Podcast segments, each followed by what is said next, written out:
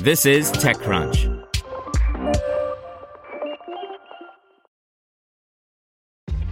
This episode is brought to you by ShipStation.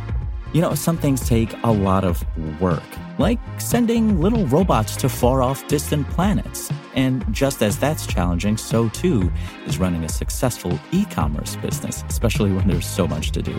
So I want to introduce you all to ShipStation. Now, I love using ShipStation because of its easy to use dashboard, which makes managing orders and printing labels a breeze and super smooth. Oh, and the customer service is just out of this world. It's exactly what you need to help grow your business. Sign up for your free 60-day trial at shipstation.com slash technews. That's shipstation.com slash technews. This podcast is supported by Tools and Weapons, the podcast hosted by Microsoft Vice Chair and President Brad Smith.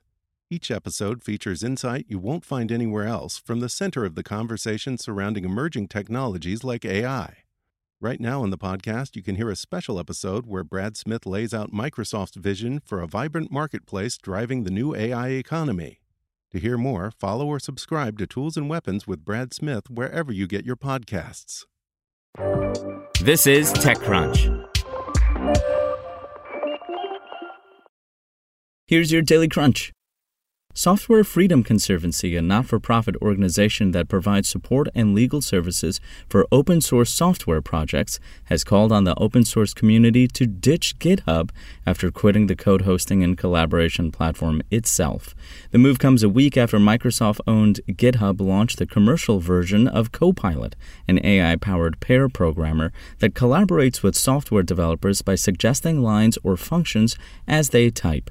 It's a little like Gmail's Smart Compose feature, which strives to expedite your email writing by suggesting the next piece of text in your message using contextual cues. Software Freedom Conservancy is financially backed by a number of big name companies such as Google, Red Hat, and Mozilla, and its members span more than 40 projects, including Git, which GitHub relies heavily on, Selenium, and Godot. Also, Reddit announced Friday that it's acquiring MeaningCloud, a natural language processing company, for an undisclosed amount. The MeaningCloud team has joined Reddit and will support machine learning projects across its product, safety, and ads team. The acquisition marks Reddit's first office in Spain. MeaningCloud was founded in 2015 and specializes in extracting meaning from unstructured content such as social conversations and web content. Reddit says the company's technology will strengthen its machine learning proficiencies and understanding of unstructured data to provide relevant information for Reddit users. And Sam Bankman Fried's FTX is taking advantage of rampant instability in the crypto lending market to assert itself while propping up major institutions. The company's U.S. based arm has a deal in place with troubled crypto lender BlockFi that gives them the option to buy the startup, recently valued at $2 billion, for up to $240 million based on the startup's performance. BlockFi CEO Zach Prince did not disclose what the low end of the deal could look like in a thread disclosing the term sheet on Twitter. This announcement comes after a CNBC report yesterday pegged the deal at $25 million. Alongside the potential for an acquisition, FTX US is giving BlockFi a $400 million revolving credit facility to shore up its finances in the midst of market uncertainty. Now let's find out what's going on in the world of startups.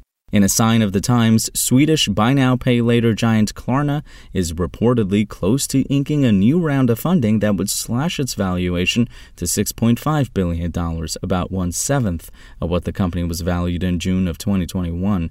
The Wall Street Journal reported, citing anonymous sources, that Klarna was negotiating to raise about $650 million, mostly from existing investors led by Sequoia Capital. Sequoia chairman Michael Moritz is also chairman of the embattled payments giant. The deal is still in the works, reported the Journal. Also, TikTok rival Triller has confidentially submitted to the U.S. Securities and Exchange Commission paperwork for an initial public offering of its Class A common stock. The announcement comes as the company ended its $5 billion merger with video tech company SeaChange International two weeks ago.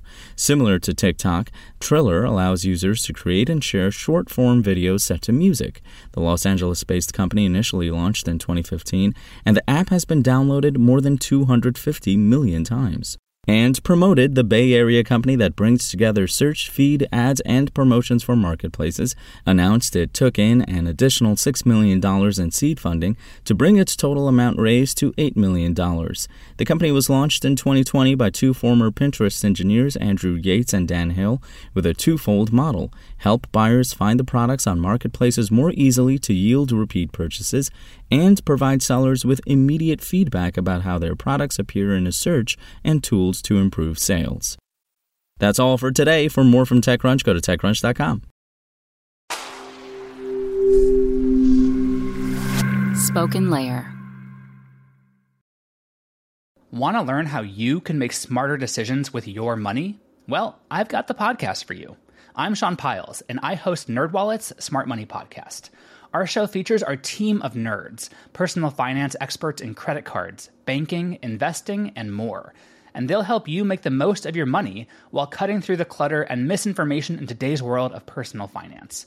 You'll get clarity on strategies to help you build your wealth, invest wisely, shop for financial products, and plan for major life events.